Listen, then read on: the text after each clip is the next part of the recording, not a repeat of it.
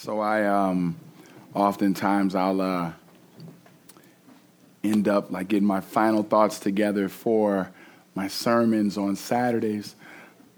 I have been working on it for some time, but then it'll all come together then. And so we had the men's retreat this week, and like I, I got everything done a bit earlier, and it was crazy to see how God was just showing a bunch of stuff from this week's sermon at different events that I went to. One of the events was uh, a comedy show I went to on Thursday, and it was a fun time. And the comedian was just talking about how like how like you you have a setup, and then then the people are tracking with you in a story. But the goal of the comedian is to take the story somewhere you just didn't even expect and and hit you with a joke that makes you laugh, even though it was not what you expected. And I had already actually wrote something like that when I prepared the sermon this week because chapter 13 in the book of Nehemiah is something that you don't expect when we've been talking about revival. And when I say expect, I mean you know how stories build, right? Like the princess is looking around and she's trying to find her prince. And everywhere she looks, she searches, she can't seem to find him. And then she remembers wait, what about the one enchanted forest? And guess what ends up happening? She finds the prince. You know, we, we know the stories, you know. But this one is a, is a, is a little different. It would be, it would be like, it would be like if you have the child in the school and she's brilliant, but she's not living up to her potential, so she just doesn't listen to anyone. Her grades are horrible, and then somehow she might get the super scholarship if she turns it all around. And so the, the amazing teacher comes in, somehow gets through that hard heart, and she begins working hard and she begins to demonstrate and show her brilliance. And she takes from F's and D's and she's getting B's and A's. And it comes down to the last test, the last test of the school year. And if she does well on this test, there's a full ride waiting for her. And she walks up to the door about to go into the school to take the test. And some friends say, "Why don't we just skip class, go drinking and get pregnant?" And she says, Yes, story over. Stupid, right? Foolish, right? That's not the buildup you were thinking about. The other options that are presented seem crazy. That's kind of how Nehemiah chapter 13 is going to sound to you today we have been building each week looking through Nehemiah. And if you're new here, we actually cover a book in its entirety. We go chapter by chapter and discuss God's word. And this week, as we get into chapter 13, Nehemiah, I didn't read it beforehand because you would have been bothered half of the time. Like, how is he going to explain this? So I'm going to unfold it sequentially and try to unpack it as we go through it. But there's a, a, a beautiful image of Nehemiah, Nehemiah being used by God to be that teacher, to be the one that says, You might have some foolish opportunities and you might make some stupid choices, but you know what? I'm gonna cut y'all off at the parking lot. You ain't going nowhere. I'm gonna fight for you. So dive in with me, if you will, we're going to look at Nehemiah chapter 13. Let me pray for us. God, allow your word to speak to us. Use your word in a way that lets us know the beauty of who you are, but also, as uh, Pastor Fickray said, whose we are. It's in your name we pray, Jesus. Amen. We are in this book, and and if you have lived in Detroit for some time, or even if you just happen to drive through on your way to this church, you might have seen an abandoned house. I know you only saw one because we only have one abandoned house in all of Detroit. But let's say the one abandoned house you saw has been abandoned for three years. That means there's been windows gone, doors gone, hot cold, hot, cold, hot, cold. And for some reason, a person buys this new house. And when they buy the new house, they go to town on the outside. I mean, cut the grass, all those bushes, take it down, make the grass and landscape beautiful, redo the siding, put aluminum siding on the whole thing, paint, new windows. They put a door on this thing that's beautiful oak with a nice golden finish. You know what I'm saying? The outside of this thing looks amazing. Would you move in? Would, would, you, would you go ahead and get the U-Haul? Let's go, friends. Time to, time to move in. Let's, let's, let's, wait a minute. Nothing's taking place internally. You see, that's, that's the environment that Nehemiah is writing in when he prepares to, to, to bring forth revival. He's saying, man, the people of God were disobedient. The people of God were disobedient. God loved them and they chose their own ways, chose not to listen. And so what happens? The people get displaced, they get moved. But God does some great things in working through Maya, Nehemiah and working through the people, and the temple gets rebuilt. And the community gets rebuilt. But you know what's not rebuilt yet? Hearts.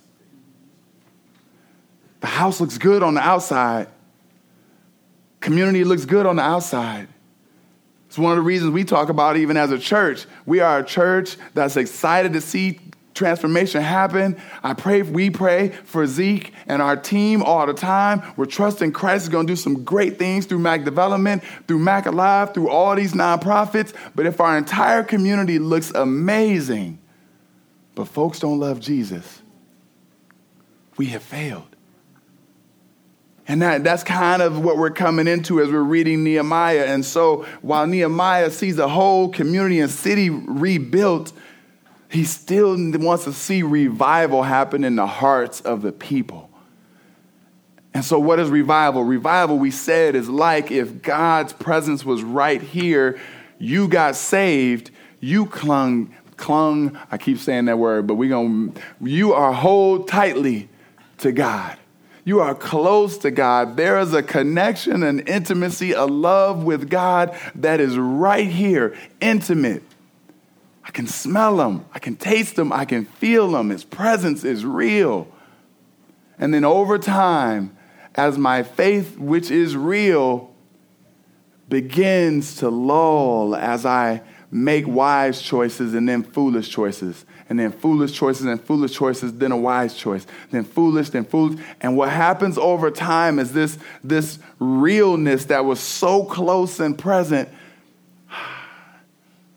becomes to just feel distant, feel a, a, a bit of disconnected, feel this need to be rebirthed, reborn, made alive again. And that's what revival is. Revival is a, an awakening, a new life that takes place where you're right back to that intimacy that you had with God, awakened again. And so that happens through as we as we've been going through Nehemiah in this series, and every week, y'all, that I announce Megan making this beautiful sign for her church for free, she's not here. But I don't care. I'm going to say it again. I'm thankful to our sister making this amazing sign. But I hope you see that, that it is not an image of one person, it's an image of a community. And revival is something that goes throughout the community, caring for all. And so, in the beginning of chapter 8, verse 1, the first aspect of revival, and, and, and I'm and I'm, I'm trying to.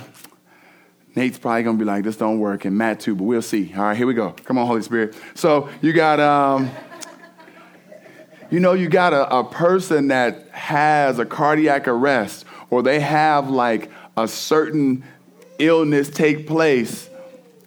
And what they do is they call in the defibrillator and they say, okay, get ready, nobody touch them. I don't know, that's Mr. Miyagi, but y'all know what I'm doing. You know what I'm saying? You, you get the thing together and they're like, clear, boom. Now it's a shock of electricity. Who in here that's awake wants to be shocked by electricity? Nobody. We're awake. We're doing good. But the person whose heart stops, the person who seems dead, the person who needs to be awakened, needs a shock. And so, revival is that shock that's coming to God's people to wake them up again, bring new life into them. And God does that with a list, with a number of things. And that list starts in 8 1 of Nehemiah, where he says, And they told Ezra the scribe to bring the book of the law of Moses that the Lord had commanded Israel. It starts with God's word. I believe in experience. I believe in the presence of God. I believe in miracles. But I'm thankful that God says that happens, but if you want a formula, start in my word. If you want to see what you can depend on, what you can trust in, what you can count on, start by my word. Because it describes the beauty of who I am and what you can trust in. But then in verse 10, he says, And do not be grieved, for the joy of the Lord is your strength. So first we start with, with this, this getting into God's word. And second, we start with that word bringing forth a joy in us.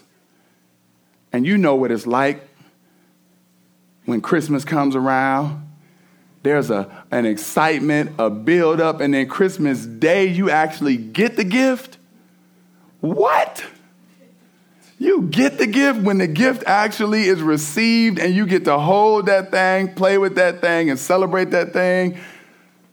Christmas is joyous and fun, and that's what happens here. The people realize we get God, we get the gift. And so while his character is holy and while his character is so different, and while we realize by reading his word all the ways we don't measure up and the way we fail and the way we've disobeyed, we get God. And so we stand with joy and they stand with joy. And he even has to tell them, wait, wait, wait, don't bow down in grief. Don't be sad. I know your character's jacked up. I know y'all been disobedient. But right now, be joyous your joy is in the Lord.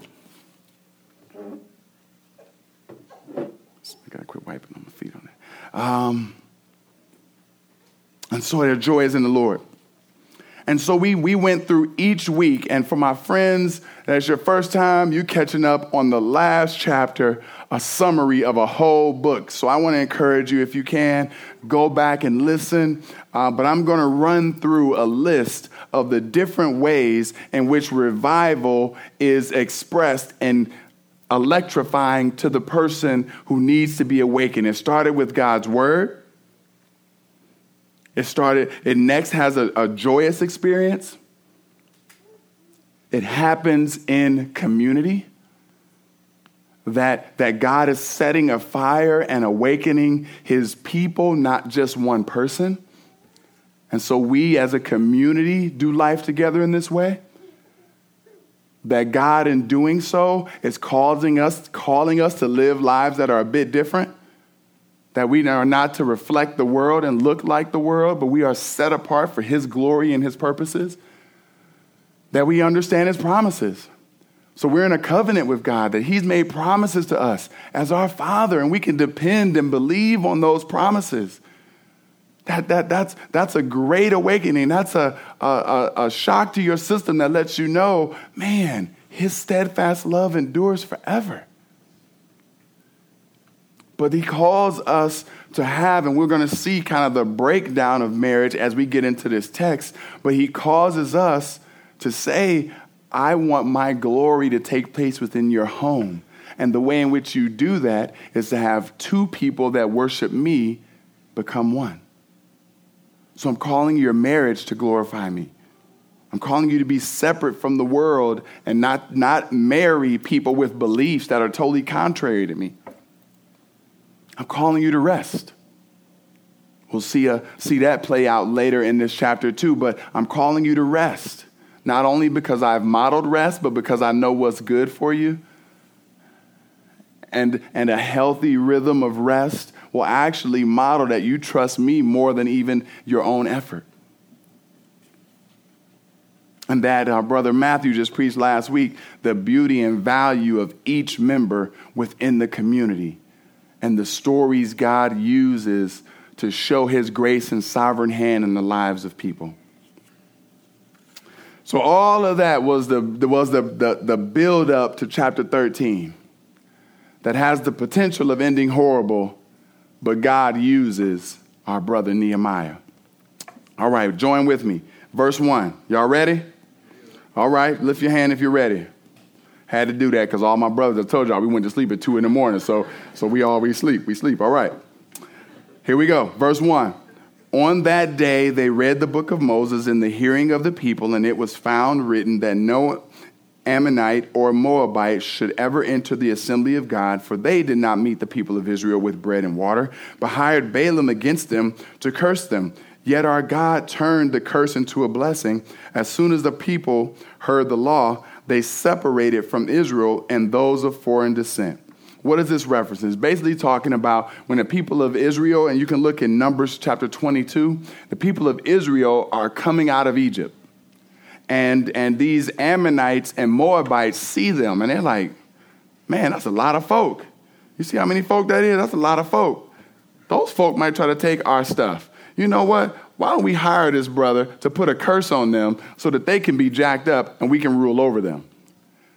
But God doesn't let his people receive this curse and actually uses this whole situation to bless his people. But what is but what's happening here is kind of a name drop. You got you ever had uh, some people that's like your enemies? God bless you, brother. Some folks that did you wrong. It would be like you know, like like you know, dang, Stephen and James. They like stole your car, man, and your wallet. And now they sitting in your living room. You know, it's like, hold on, man. Like, like this is it's a it's a name drop for a situation that's going to happen, so that when you hear this situation, their past unhealthiness makes that situation even crazier. Okay, so keep reading with me. Starting in verse 4. Now, before this, Elisha the priest, who was appointed over the chambers of the house of our God, and who was related to Tobiah, prepared for Tobiah a large chamber where they had previously put the grain offering, the frankincense, the vessels, and the tithes of grain, wine, and oil, which were given by commandments to the Levites, singers, and gatekeepers, and the contributions for the priests. While this was taking place, I was not in Jerusalem. For in the 32nd year of Artaxerxes, king of Babylon, I went to the king, and after some time I asked to leave. I asked leave of the king and came to Jerusalem. And then I discovered the evil that Eliashib had done for Tobiah, preparing for him a chamber in the courts of the house of God. And I was very angry. And I threw all the household furniture of Tobiah out of the chamber. Then I gave orders, and they cleansed the chambers, and I brought back their vessels of the house of God with the grain offering and the frankincense. You, you, uh, the, the, the, the parents now have, have seen this and have done this. Future parents, you this will probably happen to you. Be ready. So you'll say to your kid, okay, now I want you to go upstairs. When you go upstairs, I've already set out the cleaning items. What I would like you to do is use the items I set out. I'd like you to clean. Clean your room, clean your bathroom, clean the things I've showed you. Now, you downstairs as a parent, you hear playing going on, video games turned up, jumping on the bed going on. So when you got to those steps and you say, Don't make me come up there, that, that's the warning, right? That's the, that's the, okay, I've set it all up for y'all to do well, but now y'all are making me have to come on up out of what I was doing to enter into y'all mess of being disobedient. That, that's what's happening with Nehemiah. Nehemiah went back. He's, he got everything in place. He put in confession. He put in giving. He put in um, uh, covenant. He put in reading of the word. He said, okay, I got the people set up. Y'all are ready. I'm going to go back to my job. Let's roll with the king. And then he gets word. He gets word that in the house of the Lord, some rooms set aside that are for special items like frankincense, like grain, things that are going to care for the people and be used to worship God. Somebody then, then leased out the room to a brother that don't even, know, don't even love God. Now, this brother's hustling out of the room of the church. King, I need a vacation. Because I, cause I got to go back. I, I got to get back there now. Now I have to go and come back to my people that are cutting up. And so this is this is the scenario that brings him back and is why he doesn't say, I came back slowly. I came back carefully. I just wanted to come check at my people. He says, I came back very angry. Because this is how you are treating and doing the house of the Lord. And so, what does he do to purify things? Picks it up, throws it out. He, he, he comes, this, this Nehemiah in chapter 13 is a Nehemiah that's like, like uh, Uncle Junebug. This isn't Nehemiah that's like Uncle David or Uncle Richard or Uncle Steve. Because when Uncle Steve comes, he has a plan. He speaks kindly to everybody. Uncle Junebug is the uncle that is going to get it done, but you know when he comes, he has some unorthodox methods. When he shows up, there's no telling what Uncle Junebug's bringing with him. but everything gets in order. This is the way that Nehemiah is coming in. He's coming in with some unorthodox methods and he throws everything out. He gets, he gets angry that the house of the Lord would be treated in this way. And we see, we've seen this in our Savior, right? In Matthew 21, something somewhat similar happens. Verse 22, Jesus says, excuse me, it says, and Jesus entered the temple and drove out all who sold and bought in the temple. And he overturned the tables of the money changers and the seats of those who sold pigeons. It's Jesus himself saying, I, I want to see worship happen in my home. And when, when other things begin to fill this place, when other priorities take place, I will do what I need to to set order. This is nowhere near a direct connection, but I do think it has implications for us.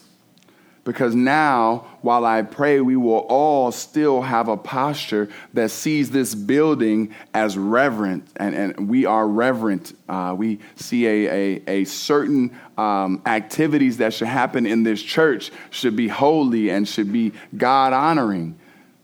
The highest call, though, is that would happen in our lives as people. In 1 Corinthians chapter 6, verse 19 and 20, Paul says these words. He says, Do you not know that your bodies are temples of the Holy Spirit who is in you, whom you have received from God? You are not your own, you were bought at a price. Therefore, honor God with your bodies. I see Nehemiah getting mad at the way the temple's treated. I see Christ getting mad at the way the temple is treated. And I wonder, what things do we store up in our hearts that have God like, man, my spirit dwells there in the temple that is your body? And are you clearing house? Are you allowing the Spirit to take away things that are not bringing me glory? Are you holding on to some aspects of things that you want to see worshiped when God says, I'm trying to get rid of that from you?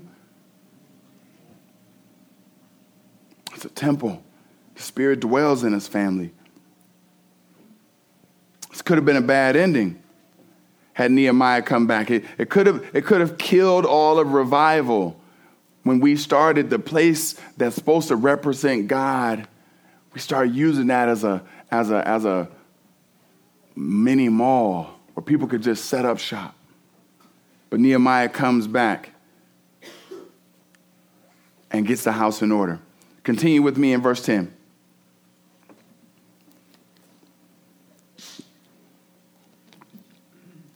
I also found out that the portions of the Levites had not been given to them, so that the Levites and the singers who did the work had fled each to his field. So I confronted the officials and said, Why is the house of God forsaken? And I gathered them together and set them in their stations. Then all Judah brought the tithe of grain, wine, and oil into the storehouses, and I appointed as treasurers over the storehouses uh, Shelemiah the priest, Zadok the scribe, Pedaiah of the Levites, and as their assistant, Hanan the son of Zaccur, son of Mattaniah, for they were considered reliable, and their duty was to distribute to their brothers. Remember me, O my God, concerning this, and do not wipe out my good deeds that I have done for the house of my God and for his service. It, it is, it is, uh, it is one of those aspects of worship that uh, we have to just have a healthy understanding of, and it's giving. It's, financial giving. It is if God has given us everything, and we deem we give God back our lives. We worship God with our lives. We say, You can have all of me. You can have all of me. You can have all of me. But when it comes to my finances, I don't, I don't know, God. And, and hear me here. I, I do believe, I do believe, well, you know what? I, I want to allow a couple scriptures to speak to us first. Matthew 23 23 says this it says, Woe to you, scribes and Pharisees, and this is Jesus speaking, uh, and hypocrites, for you tithe mint and dill in cumin and have neglected the weightier matters of the law, justice and mercy and faithfulness. These you ought to have done without neglecting the others. So notice he references tithing, but then he references the beauty of grace and mercy. And he could have said, Stop the tithing, don't do that, just love people. But he, but he talks about the importance of giving, but not letting your gift get you off the hook for giving all of your life. We're still called to give all of our lives and our, our worship with our mouths, our worship with our posture, our worship with our minds, and our worship with our pocketbook are part of it all. But there's a posture that accompanies that. In 2 Corinthians 9, it says this it says, This the point is this whoever sows sparingly will also reap sparingly, and whoever sows bountifully will also reap bountifully. Each one must give as he has decided in his heart, not reluctantly or under compulsion, for God loves a cheerful giver. And God is able to make all grace abound to you, so that having all sufficiency in all things at all times, you may abound in every good work. Why am I bringing these up? Because I, because I believe that God wants us to see this as worship. And I, it is very tough to worship when our hearts are, are, are not wanting to celebrate God. See, my giving can be 1% because I'm about to get kicked out of my house, or it can be 90% because I'm just balling like that. Either way, if my heart is truly not trying to worship God with it, we're missing the mark. We're missing the mark. And so Jesus is crazy enough to say, you got to decide in your heart. In your heart, how good have I been to you? With your giving, how good have I been to you? Now, I'm going to free you up to express that in your singing, to express that in your serving, to express that in your giving. And these people had not done that at all. He set it all up. Nehemiah set it all up for that to take place so that that could be an element of their spiritual workout. And they just played the Levites, played the temple. So much so that the Levites had to go to their field. That means they were so broke They had to go out and start working the, working the plants, getting some grub, working themselves when they were supposed, when it was not set up for that to happen. We got to see this as worship. Continue with me in verse 15. Look,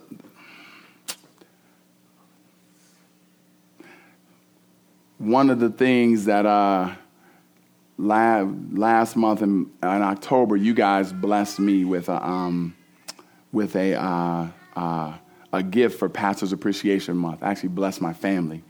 And uh, it was so, so encouraging. Um, and so Jenny and I were talking.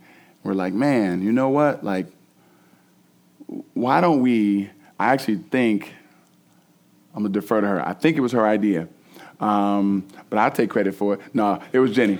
Uh, so it's like, why don't we send a gift card to every pastor in the 1 4 that just says, We're thankful for you serving faithfully in the community. We pray you feel appreciated. Love Mac Ave, Pastor Leon. And we send him a gift card to the Commons. Now, you know, I'm trying to get that hookup, get over to the Commons, you know what I'm saying? We're going to hook up our spot. But why am I saying that? Why am I even mentioning that? One, because that's the posture of this body, is that we care for, encourage, and celebrate our community. But we cannot do that without the giving of people like you. And so your gifts are unto God. And then you, in a loving way, trust this elder team to be responsible. And that's why, you know, like February ish, we let you know a whole budget that we're trying to play. But you guys trust us try to lay out, but you trust us to lead and care and give in ways that allow this church to be an extension into the lives of people in this room, but also an extension out into the community. But those things happen when we see giving as a part of worship. Continue with me in verse 15. In those days I saw in Judah people treading wine presses on the Sabbath and bringing in heaps of grain and loading them on donkeys, and also wine, grapes, figs, and all kinds of loads, which they brought into Jerusalem on the Sabbath day. And I warned them on the day when they sold food. Tyrians also, who lived in the city, brought in fish and all kinds of goods and sold them on the Sabbath to the people of Judah and Jerusalem itself. Then I confronted the nobles of Judah and said to them, What is this evil thing that you are doing, profaning the Sabbath day?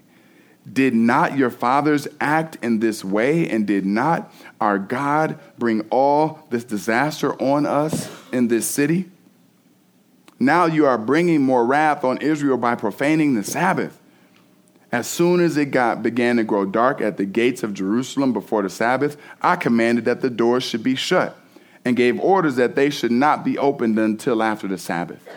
And I stationed some servants, some of my servants at the gates, that no load might be brought in on the Sabbath day. Then the merchants and sellers, all kinds of wares, lodged outside Jerusalem once or twice. But I warned, and I said to them, Why do you lodge outside the wall? If you do so again, I'm going to lay hands on you. From that time on, they did not come on the Sabbath. Then I commanded the Levites that they should purify themselves and come and guard the gates to keep the Sabbath day holy. Remember this also in my favor, O my God, and spare me according to the greatness of your steadfast love. Family, this is a, uh, an example of, of, of disobedience. God is asking them to to choose to obey him. And he's using Nehemiah and he's saying, Nehemiah, go back and tell them that they're messing up. I, I, get, I get frustrated when something small happens twice in a row. That, that just like is like, like if I'm reaching for this and I knock it down and I go to get it and I knock it down again. I'm, Oh, come on, man. Get the water bottle. You know, like you get you get just like, seriously, you know? And I have little kids, and my kids will be like, hey, daddy, I'll give them, like, okay, get the keys from me, get my hat. And they'll take my hat, throw it all the way past me. Like, come on, man. And then they'll do the same with the keys, you know? It's just frustrating when things happen again.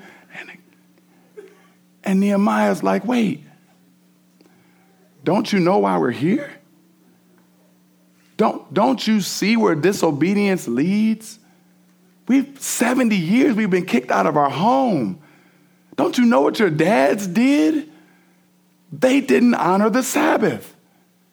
And you want to come and start selling with people from other lands on the Sabbath?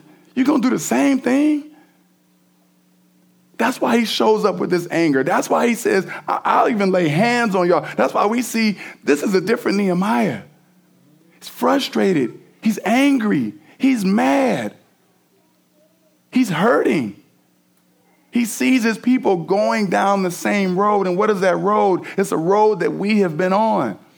It's a road where we say, God, you're in control of all things. You're sovereign. You raised Jesus from the dead. You conquered death. But you can't, you can't conquer my schedule. You can't conquer my time. You're not big enough for me to be able to take rest and still get everything accomplished that I need to, that I need to, that I want, that you're not, you can't make that happen. And so we don't rest. And so we struggle with resting. And God is saying to all of us, as He talks about the beauty of this Sabbath, and as I am one of you, as we are one, as I struggle with resting well, trust me. Obedience is better than sacrifice. Obey me.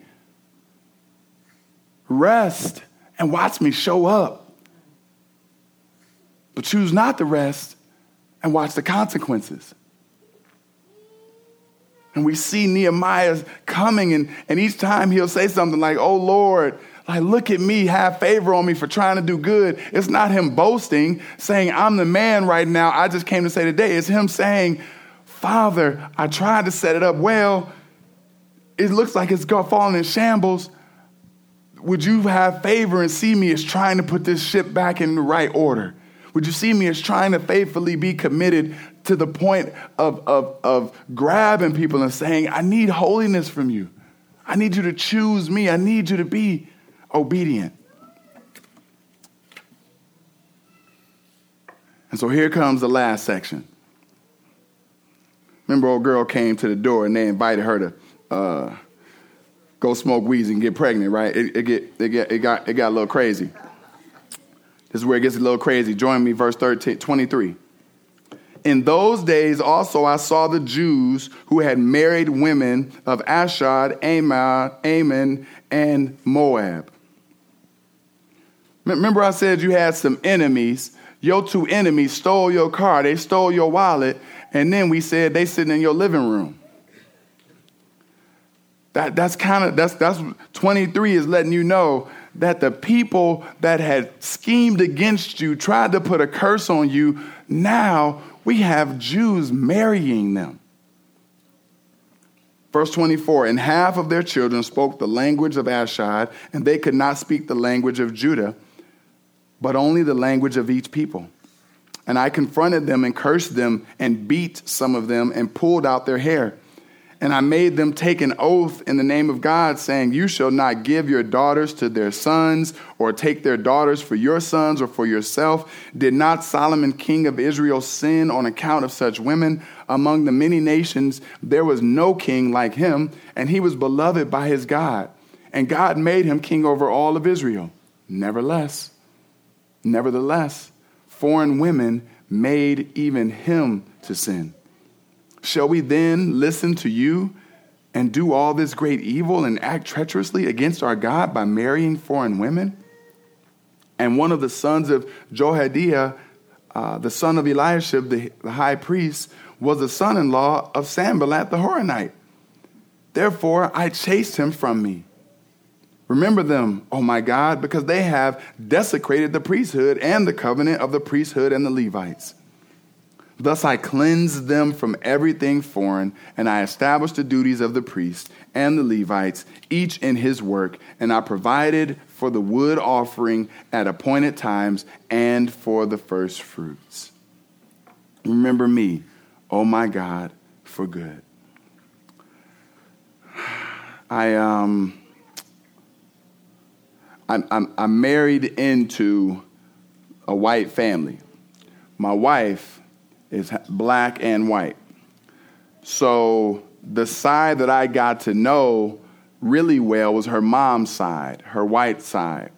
And so we would all go and they, they get together a decent amount family reunions, celebrations at grandma's house. Um, they, they kick it. And so when we started getting together, and I'm Leon coming with East Cleveland language, I would say stuff like, hey, I'm finna go to the store. Leon, what's finna mean? I'm like, oh, oh, I'm sorry. I'm, I'm, a, I'm about to go to the store. And, it, and I wouldn't know it. It would just it would just come up out of me. I'm finna do something, or or I'm, I'm trying to think of like three or four other times that they were just like, "What? Where you? Where you? What?" And then I'd explain it to them, and then they would get it, and we all on the same page. Even, even in worship, even in worship, like the, the, the pastor's up here preaching, and I'm like, preach. And they're like, he is preaching. Like, you know, like, uh, but but uh, okay, this this is an affirmation. That's me just saying he's doing a good job. Like like keep it up. I'm with you. I'm rocking with you. And and and family, what, what has happened here is that some marriages have taken place. In the marriages, the children are the fruit of the marriage. But because Jews have married these people that were their enemies, and the children are now raised up in these homes, the children don't even know the language of the father. They don't even know the language of their God centered heritage. So they don't even know how to worship the God who has created them. And so he's mad and he does some stuff that I would never advise any pastor or prophet to do. He gets physical with people, but his anger, his anger is now a generation has entirely been lost. They don't even know how to describe the name of the God who has created them. A generation lost. And so, and so he responds in ways that none of us would, would justify. And he, and he unpacks the purpose by which it happened. He says, Look, it happened because of sex. Sex led to this. Even Solomon, great guy, amazing guy, awesome things. But towards the end of his God centered career, he chose to kick it with a lot of women. And if you're if you're misogynistic, then you can be present and be like, yeah, man, women are the downfall. Nope. We could have put anybody in that role. Because Satan is seeking to destroy marriages, period. So you best believe that there are men that want to tear apart uh, marriages and they seek to have women sin. So, it was, so it's clear he's saying the desire for sex led people to marry folks that didn't even love God. Actually, they were the enemies of God that tried to take advantage of the people. And what does he want to do? He wants to restore a sense of unity so that there can be worship that takes place first in the home. And then in the home, there is worship that can take place within the next generation. So he's struggling because he's looking at a generation lost. This is good for us. This is important for us. It is key for us. What language are we using to describe the beautiful God that has created us? Do you say things that are based on a Stevenson paradigm? Do you say things that are based on a, on a Munakawa paradigm, even though they don't have kids yet? You know, are you saying things based, or are you saying things based on God's word? Are you showing them the language of God? Are you showing them God's word, what He says, how He describes Himself? And therefore, the next generation is saying the things that have been said from the generations previous so that this God can be revered, celebrated, and lifted up. It's one of the reasons why the church exists. It's one of the reasons why I'm thankful for our, our youth group. Because our, our youth group I have seen kids in our youth group experience that I have not seen in church before. And yet, some of our amazing leaders and others that serve with them are teaching them God's word. And I don't know everybody's background and story, but I did get a chance to meet one grandma, and she was just thankful for the role that the church had played in the life of her grandson because based on the, the, the understanding I have of their family, God's word is not being taught within their family. And so the church is stepping in that gap. I'm thankful for that. And I pray that we as a community see that as one of our aims, that we are excited to dig in God's word, to grow in God's word so that the next generation may be cared for. But we also might have some, some cleaning house of stinking thinking to do with those that are that are that are coming to us and connecting with us and don't yet know the language of the Father. Pastor, what has all this got to do with revival? You've been talking a lot, but you ain't said revival since the beginning of the sermon. I, I think God used this last chapter to show you the importance of endurance that, that, that you can start excited about revival, awakened, and then lose your steam.